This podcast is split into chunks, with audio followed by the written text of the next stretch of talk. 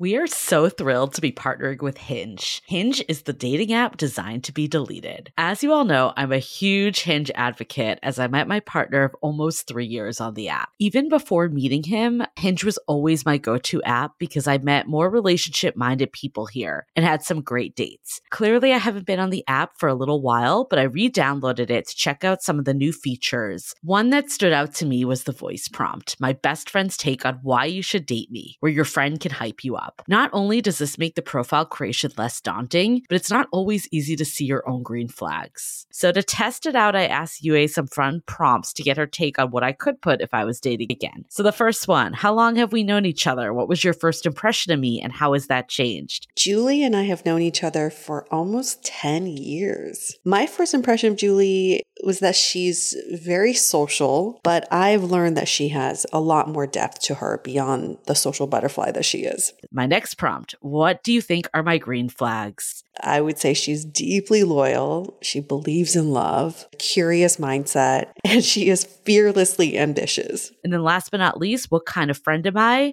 Julie is the kind of friend who will always have your back, no matter what. Damn, that feels nice to hear. So download Hinge and try voice prompts today. Then find someone worth deleting the app for. I love wine, but sometimes it can get really expensive, which is why I'm so excited that today's episode is brought to you by Last Bottle Wines. If you don't know, they're a Napa based online wine shop with a twist. They offer just one hand picked wine per day until it sells out, which is often in hours. So, new day, new wine, always at incredible prices. We're talking 30 to 70% off retail. And the best part is that there's no subscriptions, no fees, and no minimum purchase, just a daily email with a really great wine. They're offering Dateable listeners 10% off your first order with code Dateable. And now is such a great time to join as their marathon sale is coming up on March 28th and 29th. They flip that one day rule on its head and offer back to back deals, which means that wines are only up on the site for a couple minutes at a time and shipping is 100% free. They send us a mini marathon package of some of their favorites, and let me tell you, they were delicious. Sign up at lastbottlewines.com and use the code DATEABLE and find out why Last Bottle is the most fun way to discover and buy amazing wine. Hi, I'm Yue Xu. And I'm Julie Krafchick. We're active daters turned dating sociologists. Here to dive into everything modern dating and relationships. Welcome to the Dateable Podcast.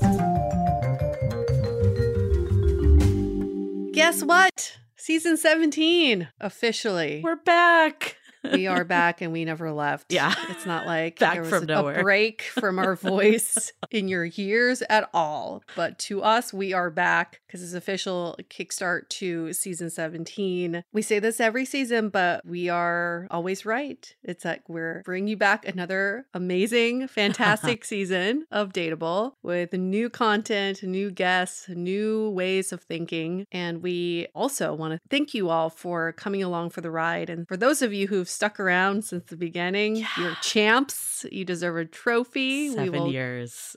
get you a trophy one of these days. You've aged with us. And for all of our new listeners, welcome. And when you get a chance, go through our back catalog. There's just so much. We have a lot of episodes for you to sift through. Always good stuff. Yeah, we started re airing just a couple of them, but that's three of 300. So there's more mm-hmm. to go through at any time. I've been thinking about the seasons thing. We started this, you know, with the idea of more TV and other media in mind. And some podcasts do seasons, some just continuously flow. But what I like about seasons is it is a little bit of a refresh for us and maybe not always on purpose, but there always seems to be a theme of every season mm-hmm. based on what we're going through, what we're hearing just in the Facebook community, on Instagram. So, another plug to be part of our community in those places because we directly feed what you want to hear into the season lineup and really think about it. We take a lot of time to think it through. It's also symbolic of our lives. We are yeah. constantly going through different seasons of ourselves. And the reason why the seasons seasons work for us is that we put intentionality behind each season and it just turns out that way. Mhm. This theme just kind of bubbles up. So if you're able to do that in your own seasons of life, Yes. maybe that could be something to put into action. Like this season, I'm exploring what the next evolution of me could be. That's the season of life I'm in. I really like this season of life because then you don't feel as stuck. Like if you're in a period where things aren't going your way, Mm. say you are going through a breakup or you know you're just moved to a new place and you're confused and maybe don't have the social network that you once did and dating isn't going your way 100%.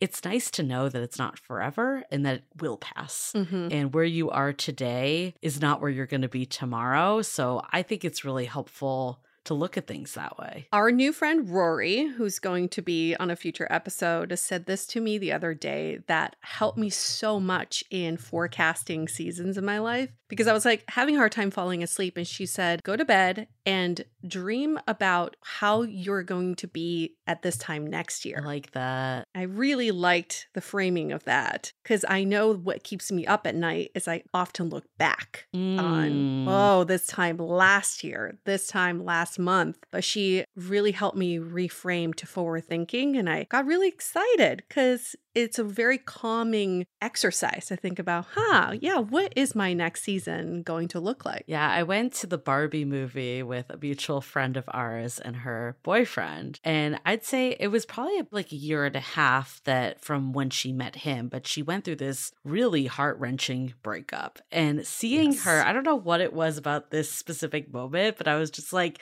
she is in such a better place. Like, even though a year ago it felt like the end of the world, and now she can look back and be like, everything happened the way it was meant to be Mm. because I'm with someone that just gets me so much more and feels much more in sync and you can see it and you can see like the happiness and it's just palpable. So i think there's something really nice being on the outside watching people's growth too because we're so hard on ourselves and don't always think about like okay each thing is a building block especially when you're in the thick of it and things aren't going your way. Oh, I love hearing that because ultimately time does not stop for you. no. So if you're taking a pause because someone ruined your life where you feel like the world is ending, the world is not ending. It's just your own mindset that's stuck. Mhm. So I like this idea that time does not stop for anybody. It just keeps going. So you can either choose to go along for the ride and see what changes are down the line or Yeah. ruminate in the past. But knowing that the universe has something better planned for you down the line just makes these future seasons so much more exciting. Yeah, and speaking of future seasons, I think listening to the re-airs that we did, it also shows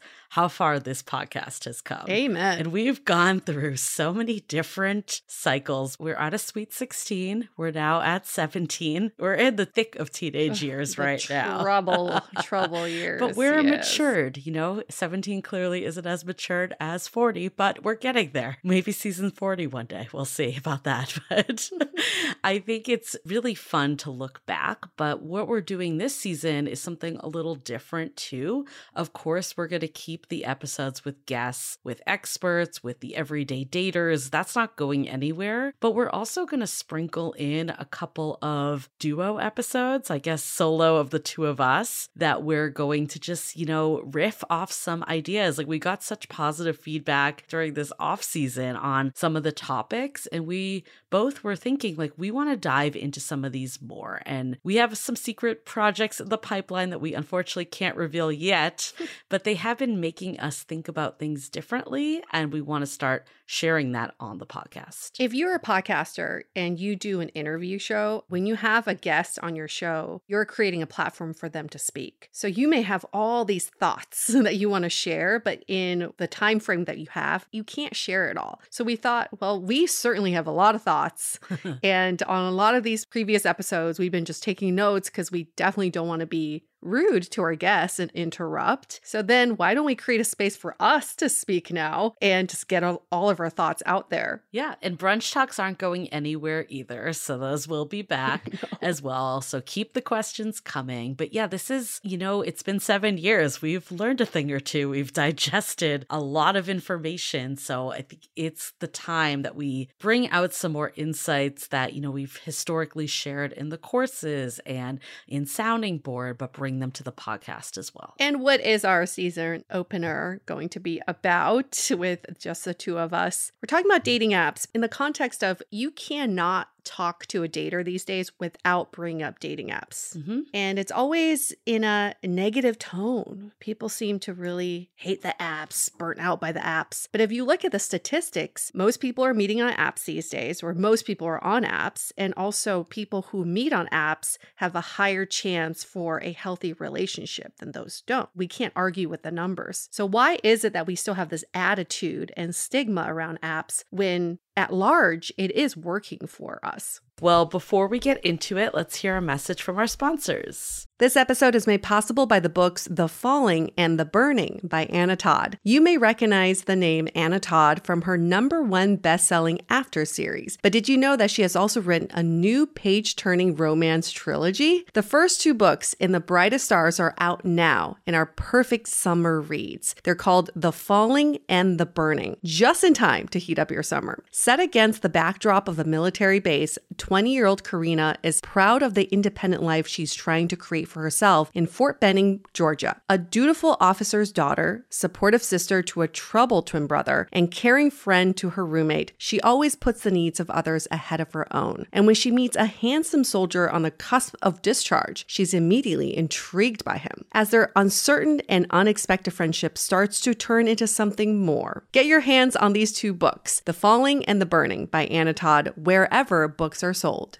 This episode is sponsored by Viia. We all know there are things that can help set the mood in the bedroom, but did you know a little THC could also do that? Yes, Viia has developed a unique blend of pleasure enhancing cannabinoids, libido strengthening herbs, and a low dose of THC all into one mind blowing gummy called High Love. This gummy, wow, it will awaken your senses, increase blood flow, and intensify any sexual experience. I've been pleasantly surprised by the High Love gummies because it is just the right amount of THC for me to have a good time without feeling sleepy. And hey, if THC is not your thing, Viia also offers a wide array of other gummies without it. And everything legally ships in 50 states with discreet packaging directly to your door. So if you're over 21, you can get 15% off and a free pack of award winning Dreams THC plus CBN sleep gummies with our exclusive code DATEABLE at viiahemp.com. That's V I I A H E M P.com. Let the gummies work their magic. Head to viiahemp.com and use the code DATEABLE to receive 15% off and one free sample of their Sleepy Dream gummies. That's viiahemp.com and use the code DATEABLE at checkout. Take your passion and pleasure to a whole new level with high love from Viia Hemp.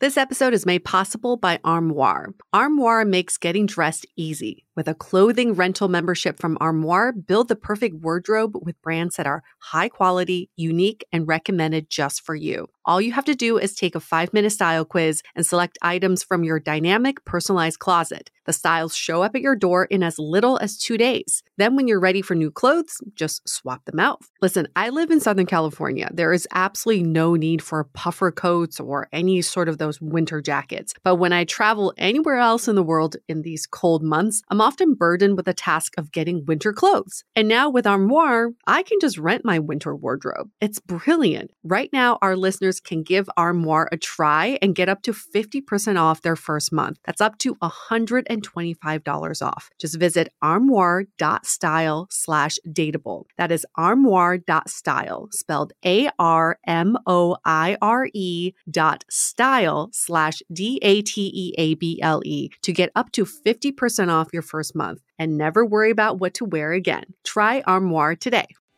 What's so special about Hero Bread's soft, fluffy, and delicious breads, buns, and tortillas? Hero Bread serves up 0 to 1 grams of net carbs, 5 to 11 grams of protein, and high fiber in every delicious serving. Made with natural ingredients, Hero Bread supports gut health, promotes weight management, and helps maintain blood sugar. Hero also drops other limited edition ultra low net carb goodies like rich flaky croissants and buttery brioche slider rolls. Head to hero.co to shop today. I think one of our biggest mysteries is why can't people find each other on these apps? Like from our Mhm. community, we've seen so many people that are super eligible, super dateable, yet they all complain that no one good is on the apps. Mhm. So there is clearly a big disconnect here. So we wanted to dive into that disconnect because once we can lay that out and find solutions that we're not just being on apps complaining about them all the time, then maybe we can actually see some of those stats that you were referencing, Yue, of happy, healthy relationships. Yes. and you'll witness in real time because, like Julie said, she's pro apps. I've never been such a cheerleader for apps. I've never just gotten my head around having a positive experience on them. And it's because I'm getting in my own way. It's not because of the apps, it's the way I view profiles and the way I use it. Yeah. So you'll witness in real time of me just getting over these humps, getting out of my own way to use apps in my favor. Yeah, and I'm very pro apps, but I did want to take an approach of understanding more of the holistic view on them. So we did a bit of research and wanted to kind of lay down just some of the initial findings, us give our reactions, and then also like how do we come out of this? Because we can sit and talk about like how apps are hurting us, how they're not working all day long, but at the end of the day, if you're here, you're probably trying to meet someone. So like how do we get out of this whole thing? Right. So I think what's really fascinating about apps, and this isn't going to be mind blowing to anyone, I think where it becomes interesting is later on, is that there's huge gender discrepancies. And apologies in advance, this is going to be more of a hetero conversation just because that's where this data is. That being said, I think anyone can benefit from where we talk about how to get out of things. Like that is universal to all. But in terms of like gender ratios, like first of all, did you know, Yue, that 75% of Tinder users are men? Like I didn't realize it was that skewed. And a lot of it is coming from India. Like that definitely skews it more. Oh. But it's still like 65 35 in the US. Yeah, that explains a lot. But that being said, what's very interesting about it is that women are the ones that have the much higher match rates Mhm. because of the way that men and women use dating apps are very different. So women swipe more overall, but they're way more selective when they're doing it. So these stats kind of blew my mind. So the average female on Tinder gets a thousand and three matches a year, which is 2.75 matches a day. And the average male on Tinder gets 401 matches in a year, Mhm. 1.1 matches a day. And we're using Tinder too in this because that's where like research is. Like no one has done it. But think about Tinder as like the Kleenex of all dating apps. It kind of is universal across the board. But of course, there's going to be some nuance given its reputation and all that. But what's really fascinating of it is that women only swipe yes. And these numbers were varied, but it's really between 8 and 14% of the time they're swiping right Mm. where on average 46% of men are swiping right. So there's a really big disconnect there. So that being said, according to MarketWatch, the match rate for women is 10%, while for men it's a measly 0.6%. It makes sense because men are swiping right more. Yeah. So they're going to get less matches, and women are just more discerning with who they're swiping right on. Exactly. But this is where Yeah. it gets really interesting. So there is this study, the name alone is hilarious to me. It's called Tinder Experiments 2. Guys, unless you're really hot, you are probably better off not wasting your time on Tinder. Yikes. So this is basically saying that like okay, we established that the match rate for women is about 10% and then for men it's 0.6%. But that doesn't mean that 10% of all men are getting the swipes, right? Because it's 0.6. Mhm. So, where is that distribution? In this study, they basically were saying that the top 20% of men are getting 80% of those likes from women. Mm. So, there's a major distribution issue. And the sources on this are, I would say, questionable. There's a lot of scrutiny here, but you see this popping up all the time. I heard it on multiple podcast, it's on Reddit boards, but there's this Mm. feeling that men are pretty screwed on dating apps. And what's happening is that women are super selective, but they're only concentrated on this quote unquote like top 20%. Because you would think from those numbers that like women would have it made on dating apps, but that's not what we hear, right? Like we never hear that women are just like so happy on dating apps either.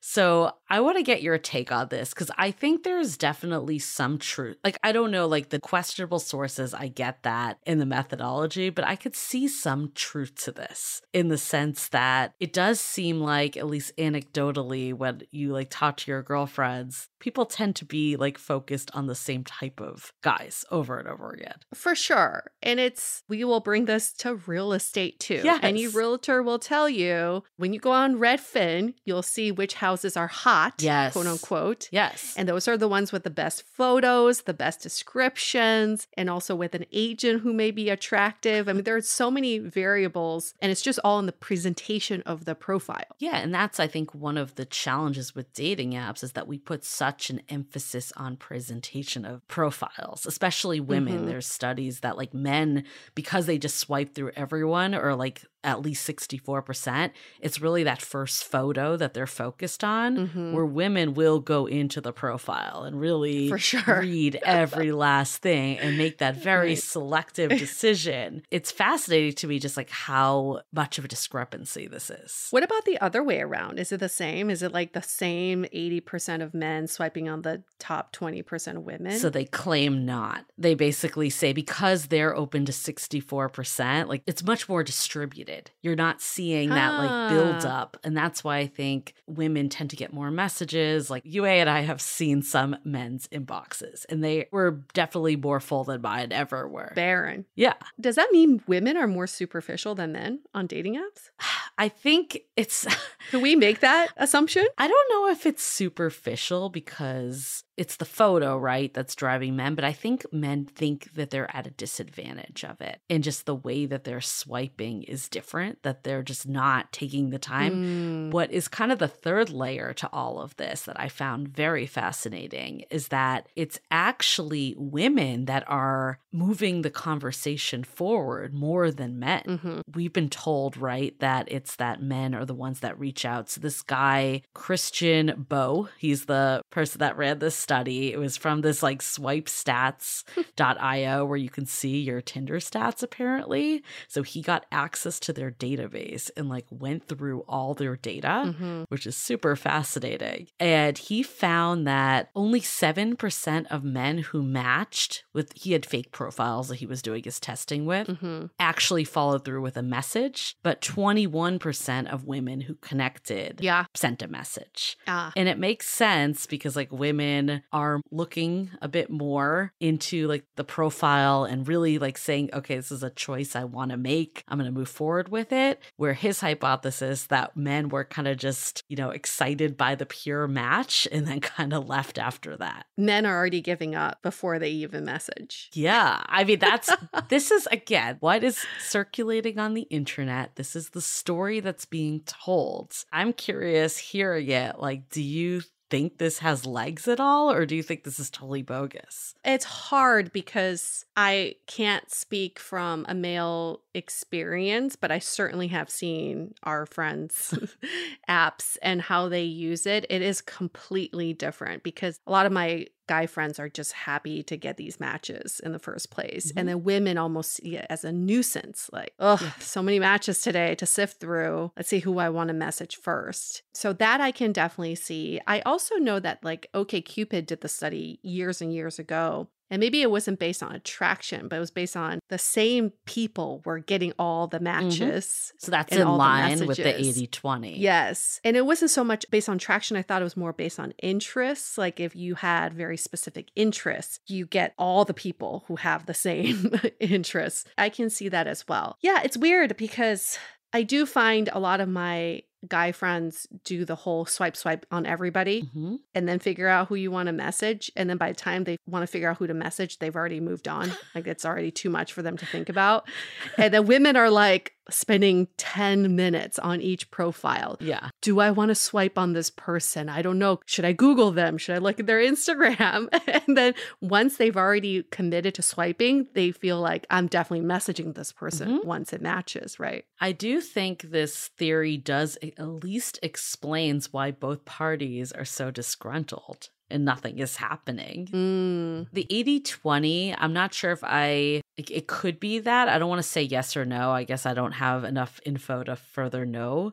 But I do think that the psyche of dating apps, people think that they can get like a level above them at all times. Because when you think about it, it's like you go on, hmm everyone's smiling at you. You feel like everyone on there wants to date you, looking you in the eyes as you go. It's like if you went to a bar, would that ever happen?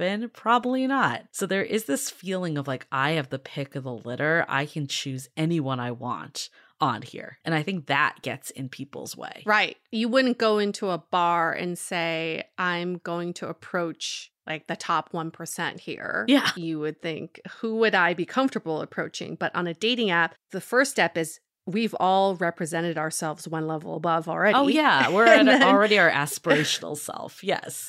and then that representation of you is now going to go out and find a match. So you're like searching two levels above. hmm You are going for, I guess, quote unquote, out of your league, which is completely subjective in every sense of the word. I can see that too. it does make me, you know, just from my own personal experience, I just know that when I was on apps, I was extremely picky of who I swiped on hmm and to a fault because I think about all of my exes, I wouldn't have swiped on any of them except for the one that I actually Right. swiped on and we dated. But even this most recent ex, I saw his profile after we started dating and I would have definitely not swiped on him because there was one photo that gave me an ick. You know, the ick photo? It's like, oh, that's pretty good, pretty good. And then, oh, the fake running photo just gave me the ick. And I was like, cannot. If I just saw this profile, I would not swipe on it. Yeah, I think that mentality of just being extremely picky, not in a good way, Mhm. can limit our chances of meeting someone great. And I think that's why apps have worked for me, is because I actually probably swipe more like a guy. Yeah. Like I would just swipe on anyone that was looked good enough. And I know that sounds bad to say, but I think what it was is that I recognized the limitations because, like you, Yeah. people I met in person never were the people I would have necessarily swiped on that I was attracted to. And Mhm. there were so many people too that I would show up and they looked nothing like their profile yeah. photo. Nothing. And for better or for worse, I remember even being on a video call with a guy and then like meeting him in person and being like, wait. You don't look the same at all. So I just figured at that point, like I kind of gave up on this, like trying to find my soulmate on the app. It just was like, I'm going to use this purely as an intro Mhm. and just see how the conversation plays out. And we've talked about this before of like, how do we just look at apps like you're going to a house party? Like, is this someone I'd invite to my house party? You don't have to decide if this is going to be my soulmate and forever partner on the swipe. There's just no way to know. Yes. And the first step to inviting someone to a house party is you have to represent yourself accurately, mm-hmm. honestly. I do find a lot of daters have a hard time doing that. I'll give you an example. A guy friend of mine who shall remain nameless, he showed me his app and he is 10 years younger in all the photos, 40 pounds lighter, and no facial hair. He looks completely different. This is what he said to me. He's like, I just want to know that that version of me can get these women, but I would never message them because there's no way I would meet up with them in person and show them who I am today. That could account for why so many men don't message because they're just trying to see, like, what is the best representation of me? What can this person get? It's not who I can truly get. yeah. So, one, we just need to be honest with ourselves. My friend Emily has this great line. She's like, I do the no marketing approach. I don't do, Yeah. you don't like No marketing. doctor up your photo. You want to meet someone who wants you for you, not the doctored up, filtered 10 years younger version of you. The best thing to do is under promise, over deliver because Yes. we've actually seen this happen a lot with people we've talked to and worked with before is they make this super shiny profile and it looks amazing. They're getting all these matches Mhm. and then they show up and people are like, this isn't who I thought I was going to get. That's just a Yep. waste of time across the board. Like, I love this no marketing. Like, this is who I am. You're either going to be attracted or not. And let's go from there. Like, there's no reason to be this aspirational self that is putting up all these photos of you like climbing Mount Kilimanjaro when you went hiking like five years ago. And the same applies to when you're looking at profiles too. And you and I, Julie, we've had this conversation about house hunting. Yeah. It's like when you look at profiles, you want to look at the potential. Like maybe some houses don't have the best photos, but you think, wow, this house looks like it's sturdy. It's in a great location, you know, Yes. great school system. I think I'll give it a try versus the ones that are highly polished, got the 360 degree view, you know, the virtual tour and like the vibrant colors that have been all doctored up. That house is getting a ton of views Yes. and everybody will be trying to get into that house. I think the best hidden gems are the people that don't have the polished profiles, like hands down. Because at the end of the day, you want to date someone that's here for a relationship, not someone that's good at Yeah. marketing themselves and creating a profile. You don't need that in a relationship. You don't need that in a relationship at all. Unless if that you're purely on the apps for validation, yeah. for vanity swipes, you do you. But if you're looking for a partner, you have to be honest. So I never thought I was going to utter these words, but this is what Oh, came boy. to mind for me. Do you remember that terrible book turned into a movie by Steve Harvey that like act like a lady, think like a man? Do you remember that? Oh, I've never seen that you know what I'm movie, talking but about. yes, I know exactly what you're talking about. Again, never thought I would utter these words, but I kind of feel like this is the same. Like it's like message like a woman, I won't say lady, and swipe like a man. I think that is the silver bullet here. of the best of both worlds because here we are it's like if you just acknowledge like it's not about being picky or selective or all that it's just purely acknowledging that you will not know from a profile and you go through this more good enough invite to the house party mentality let's say women start doing this then more men are getting swiped on it's not just that top Yeah. 20%. And then if we adapt women that are making that message and crafting it, and I think, you know, we're coming out of this world where women recognize that they can send that message, but it's still not the norm. And like, if we can make it the norm for men and for women, because now just no one's sending anything, like that could just get so much more conversation happening. I want to go into the psychological reason of why women don't swipe like a man. And then how I would personally get over that hump. Okay. Because I'm working through that myself.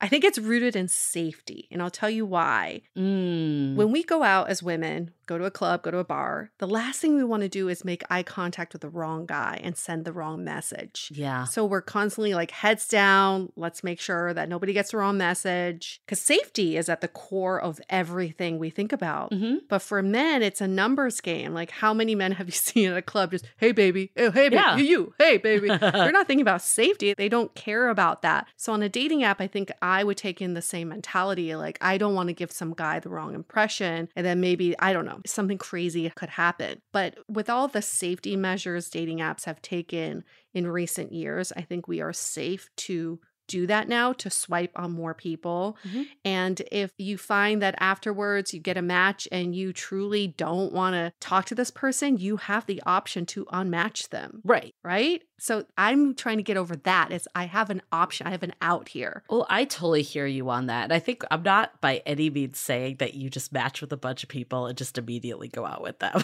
like, that is not what I'm trying to say. I think it's really the filtering is through the conversation because you can realize pretty quickly if someone's weird and creepy. Mm-hmm. And I agree with you that like women definitely have that. I 100% had the same of always thinking about safety, but get a Google Voice number. Like there's many ways Yeah. that you can get around this without giving out your personal details. Don't tell someone your first and last name until you've, you know, met in person and established contact. I think it's a shame in my opinion that people aren't doing video and phone calls as much as they were in the pandemic cuz that was. Yeah. a perfect filtering system. When I was dating the last time around, just filtering from conversation told me so much more than a photo was. Because time and time again, I would show up, and the person looked totally different for better or for worse. For sure. Yeah. You got to get a sense of them or just hearing their voice can Oh, say yeah. so much. Okay, before we keep going, let's take a quick break to hear from our sponsor. We are so excited to share with you our new podcast, Exit Interview.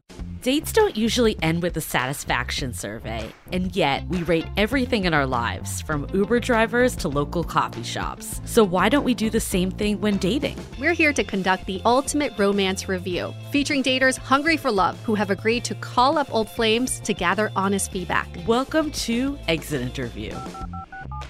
He upgraded himself to business class while I was in economy. Wait, Wow. what?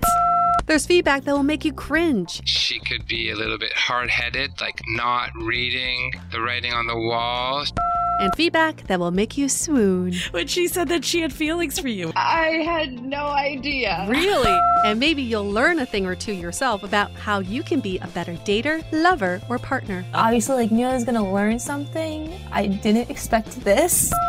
Welcome to Exit Interview.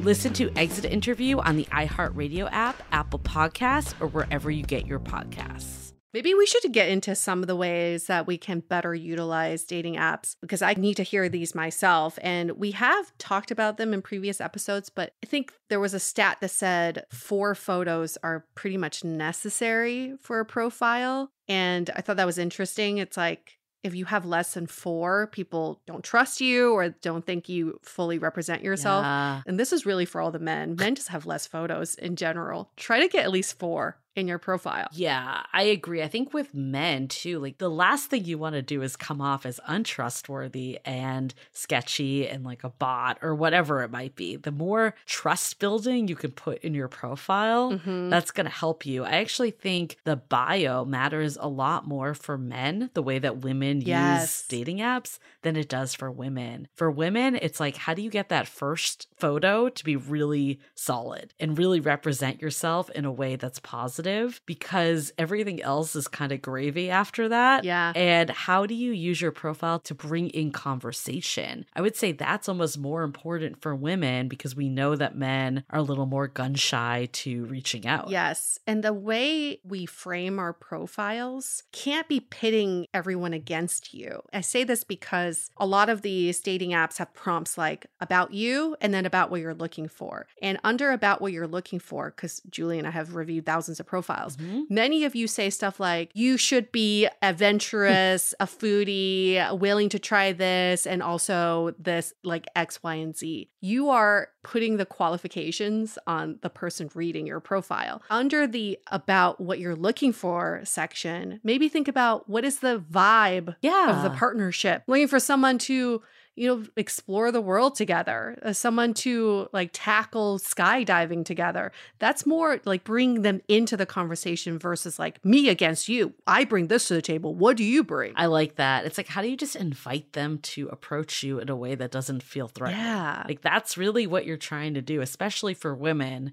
as we're finding that, especially like women, if you're the ones reaching out, it's more in your control, but you want to also invite people to reach out. yeah I think the other thing we need to be aware of are the biases that dating apps are doing. Yeah. When all you have to look at is height and occupation, like that's what you focus on. And because you don't know if someone's like a nice person, you don't know if they're kind and generous and loyal. Like you don't know those qualities. So that's why the top 20% ends up being based on these superficial qualities. So if you can recognize that this is actually misleading you and open up as much as you can, and that doesn't mean you have to swipe on every last person, but you want to swipe beyond that top 20% so you can actually have people that are going to respond back to you. yeah like keeping an open mind and understanding that when i go through the ick part like this is an ick photo am i being just judgmental here Yeah. You know, can I like open up that a little bit? Why is a fake running photo so ick to me that I don't want to swipe on this person? That's my own problem that I would need to work through, right? And also, like, if you're in a relationship with them, how often are they going to be fake running? Probably never. Yes. yes. They're probably doing it because they think it looks cool and that they're going to try to attract someone. That's where this whole thing is so fucked up when you think about it. It's like everyone is trying to impress the other person, but we're being turned off by how people are trying to present themselves. Yes, we're all basically using avatars to attract other people, and then the avatars are failing at it. So why can't we just be ourselves? Yeah. You know, everyone's going after something else and being turned off of something that's not actually the real person. Yes, exactly. You also need to recognize, like, my partner when we met, it was during COVID. He had some photos that were pre COVID where his hair was a lot shorter, Mm. and there were some that were COVID hair. And, you know, even me during COVID, my hair was not good. but I also recognize, like, people can get haircuts. Like, it's not like who they are forever. Like, I feel like it's like what you were talking about with the real estate analogy. Like, I remember when I was looking for places, like, my brother was like, get the place that has like the ugly wallpaper. Yes. It's so easy to tear that down. Like you can paint a room.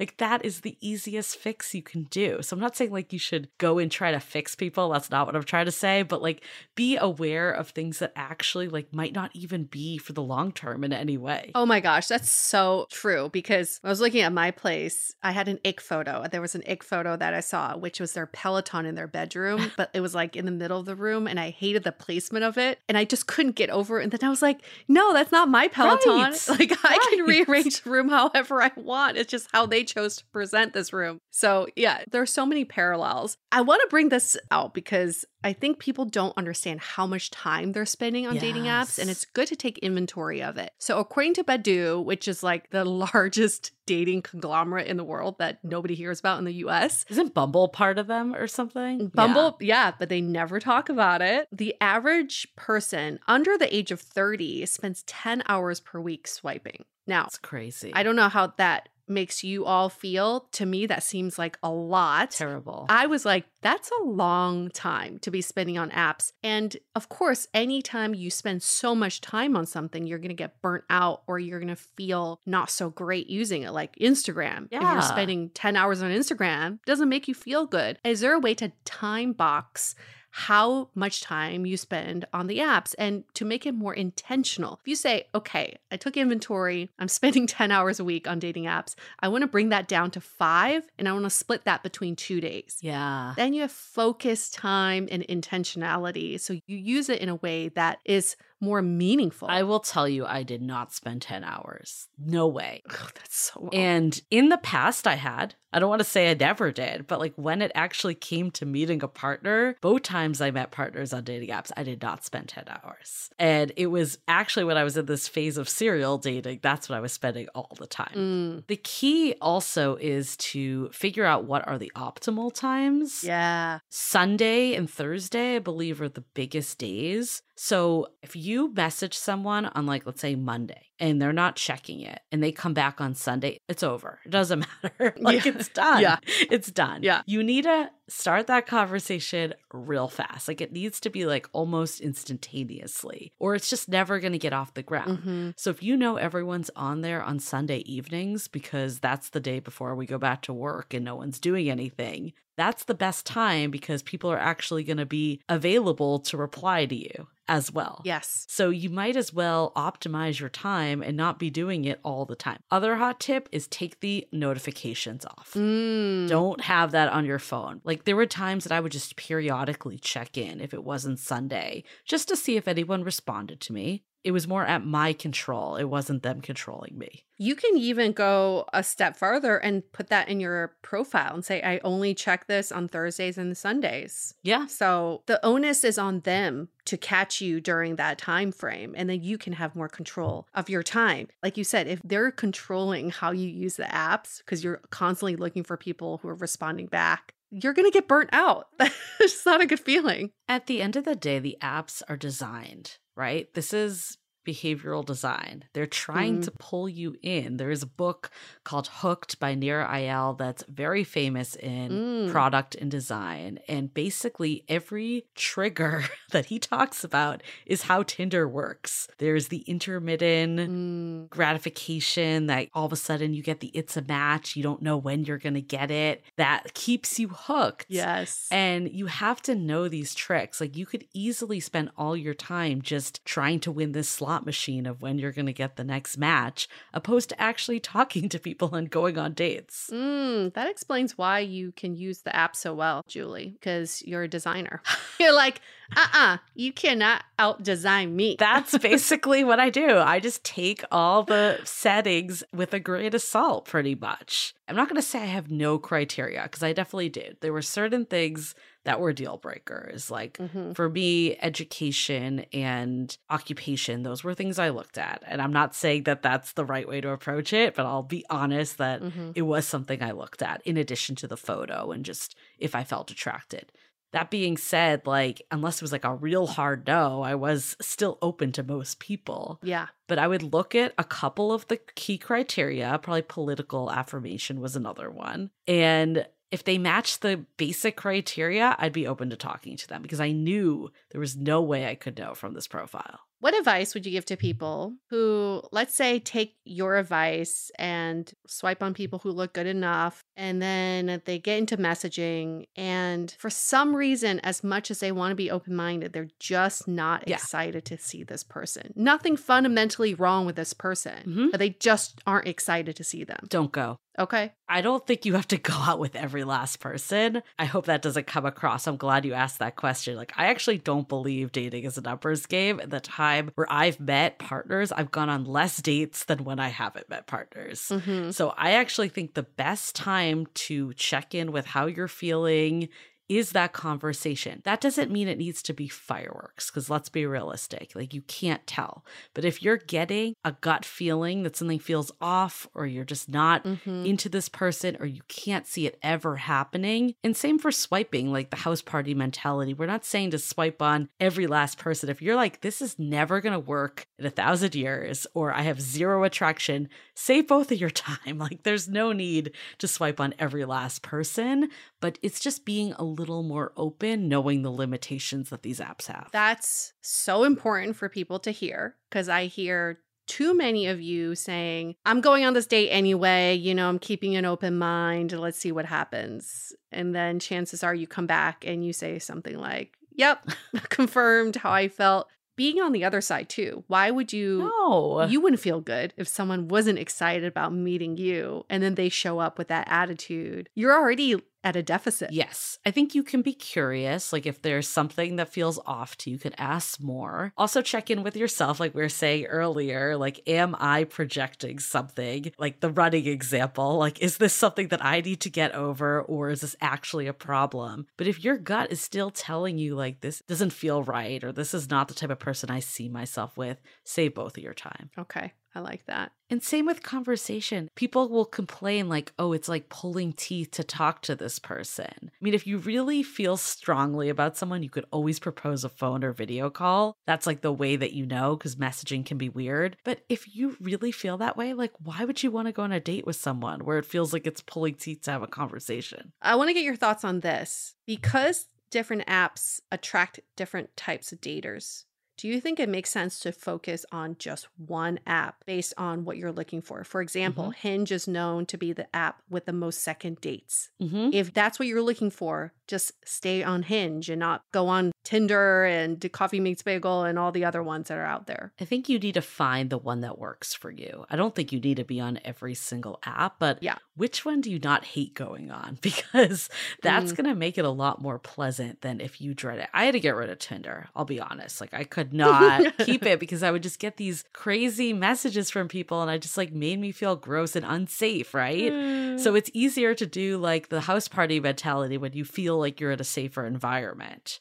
I don't know if I would do that on Tinder, for instance. I think it comes down to maybe not the reputation of them, because I do think every app is so different based on your city or your demographic. That being Mm. said, it could be something you try out. Like, I think you try out one or two, see which one you're feeling like you're getting the best results from in the sense that, like, you're either getting matches or you're getting conversations started, and then check in with yourself, like, which one do I actually Mhm. maybe semi enjoy being on and don't absolutely hate the entire process, and then double down on one to two. And then, in the same vein of narrowing down on apps, what are your thoughts on paying for apps and what that says about someone else who's paying for the app? Because here are some stats on the percentage of paying customers per app. 51% of people on Tinder are paying customers. Wow. Which I thought that was, I'm shocked. Yeah. 32% on Bumble, 31% on Match, 28% on eHarmony. Yeah. And then Hinge is actually kind of towards the bottom, 20%. I mean,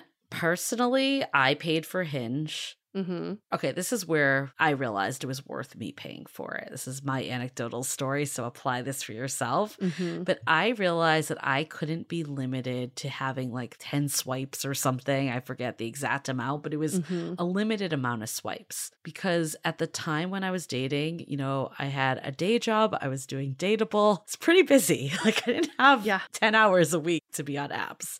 So for me, it was more time effective to go on on a Sunday and have unlimited swipes and be able to talk to those people. Mm-hmm. At the time, I think it was like six ninety nine a month. I think it's gone up significantly, but it Mm. was worth it. Inflation. that being said, like when I talked to my partner about it, he actually found it the opposite. It kept him motivated to do it every day, and it was less overwhelming to have unlimited. Oh, I see. so he liked having the cap. mm-hmm. So I think it actually comes down to your own Mm-hmm. habits and what's going to work the best for you. Yeah. And what actually is in line with the way that makes the app not terrible to use. That's a good point. Yeah, it's like what your preferences are, and you know yourself best. Yeah. OkCupid reports that the sweet spot for online dating messages is between 40 and 90 characters. And when I think about what 40 to 90 characters is, it's just enough to say hello Mhm. and to ask a question with some substance. hmm Did you find that to be the case for you?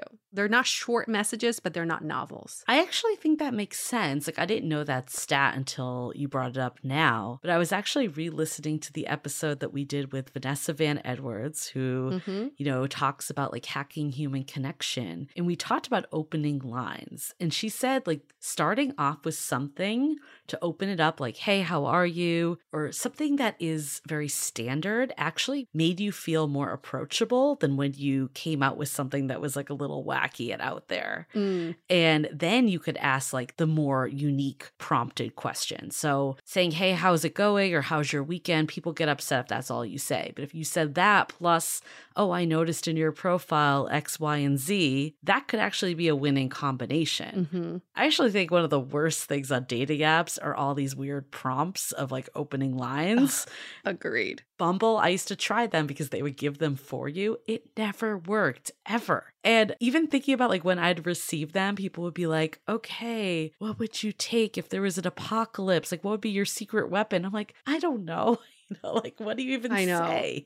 Doesn't say anything about who you are. And then I didn't respond because I didn't know what to respond with. So it just becomes that dead end again. Right. I feel like there's all these like weird app dynamics instead of just treating people like you would if you were meeting them. So just Yeah. talk to someone how you would if you were to meet them in real life. I went to a networking event and someone found me after on LinkedIn and said, I saw your dance videos. What's your favorite dance move? And I'm like, I don't know. Yeah. wait, what? Do you want to get to know me or is this a dating app? I wasn't sure. It just feels so contrived because you wouldn't Yeah. talk to someone normally like that. So why would you talk to them in a dating context like that? I agree. The prompts are really strange. They're weird. And I Who came up with them? I feel like they're just harming people. Again, there's all these like weird things about dating apps that just actually harming us instead of helping us in any way. And if you get sucked into these dynamics of crafting the perfect opening line and the best profile, like you're just going to be on dating apps forever. Yeah, no kidding. And never meeting anybody in person. But you may have perfected the art Yes. of a dating app profile. Congratulations. And let's be honest, Yue, if a really attractive guy reaches out to you, someone that you're like excited about, and he Yeah. says, Hey, how's your weekend? Are you going to not respond because he said that? Ew. Ew. Why would you be so casual? Like, of course, of course I'm going to respond back to him. I actually think too, when you don't dwell on this stuff, it actually makes them a lot more enjoyable because you're not spending Yeah. hours dissecting profiles and thinking about what to say.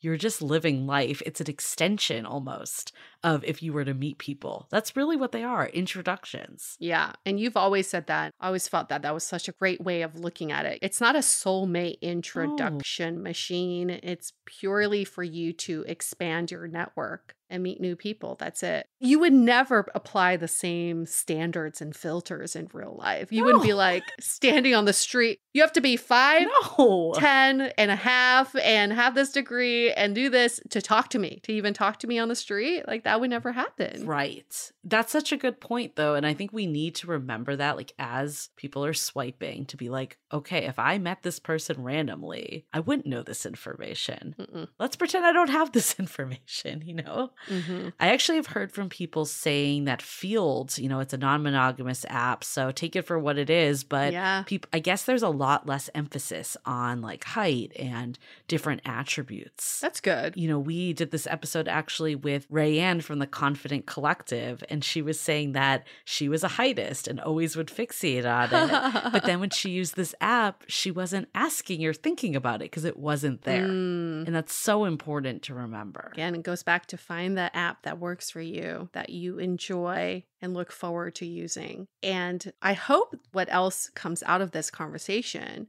is that we feel empowered to change the statistics. Let's not be bound by them just because women get more matches and the top 20% blibbity blah doesn't mean that we can't change it all. I mean, there's some stats that are infuriating to me. Like, for example, women who are 21 get the most messages on apps. Yeah. And men who are 40 and above, Right. 40 to 48, get the most messages on apps. So these 48 year old men are messaging 21 year old women. That's what that means to me. So we have the power to change that. What are your own biases coming into dating apps? What of the statistics that we just shelled out Yeah. really irked you? And how can you implement it into your own behavior to change that stat? But at the end of the day, like that is an annoying stat, but like to get fixated on that, Yeah. like it doesn't do anything for you. It doesn't do anything. You're there to meet someone. Who cares about all this other noise? yeah. If there's one thing to take away from this conversation, it's like keep your eye on the prize of just trying to meet someone new. That's all you're trying to do. Yeah. Like, it doesn't yeah. matter all these other factors and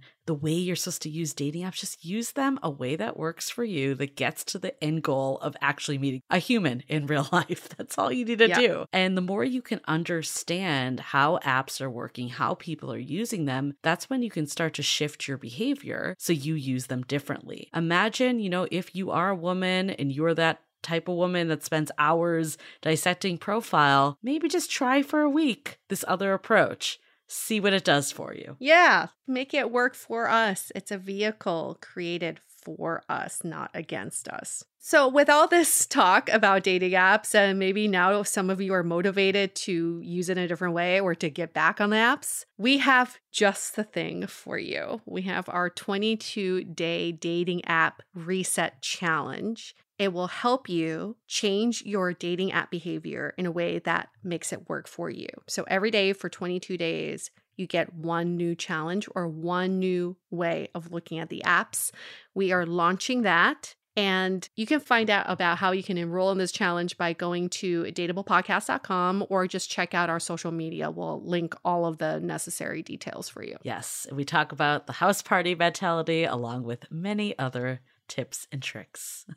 Well, I'm so glad we got to unpack that. It's been top of mind for both of us. And yeah, We did it. love talking about this topic. Again, we are so happy to be back for season 17. If you have any topic requests, guest requests, questions for Brunch Talk, you can always email us hello at dateablepodcast.com or DM us on Instagram at dateablepodcast. Or better yet, leave a rating and review on Apple Podcasts, five stars. and in the body of your review, tell us a request for an upcoming episode episode, and we will bump that to the top of our request list. On that note, we're going to wrap up this episode. Stay dateable. The Dateable Podcast is part of the Frolic Media Network. Find more podcasts you'll love at frolic.media slash podcasts. You can follow us on Instagram at Dateable Podcast and visit dateablepodcast.com for access to all the episodes and our premium programs. Also, make sure to subscribe today if you haven't already on Apple Podcasts, Spotify, or your favorite podcast platform so you are the first to get all the latest episodes. And most importantly, stay dateable. At Parker, our purpose is simple. We want to make the world a better place by working more efficiently, by using more sustainable practices, by developing better technologies. We keep moving forward. With each new idea, innovation, and partnership, we're one step closer to fulfilling our purpose every single day. To find out more, visit parker.com/purpose. Parker, engineering your success.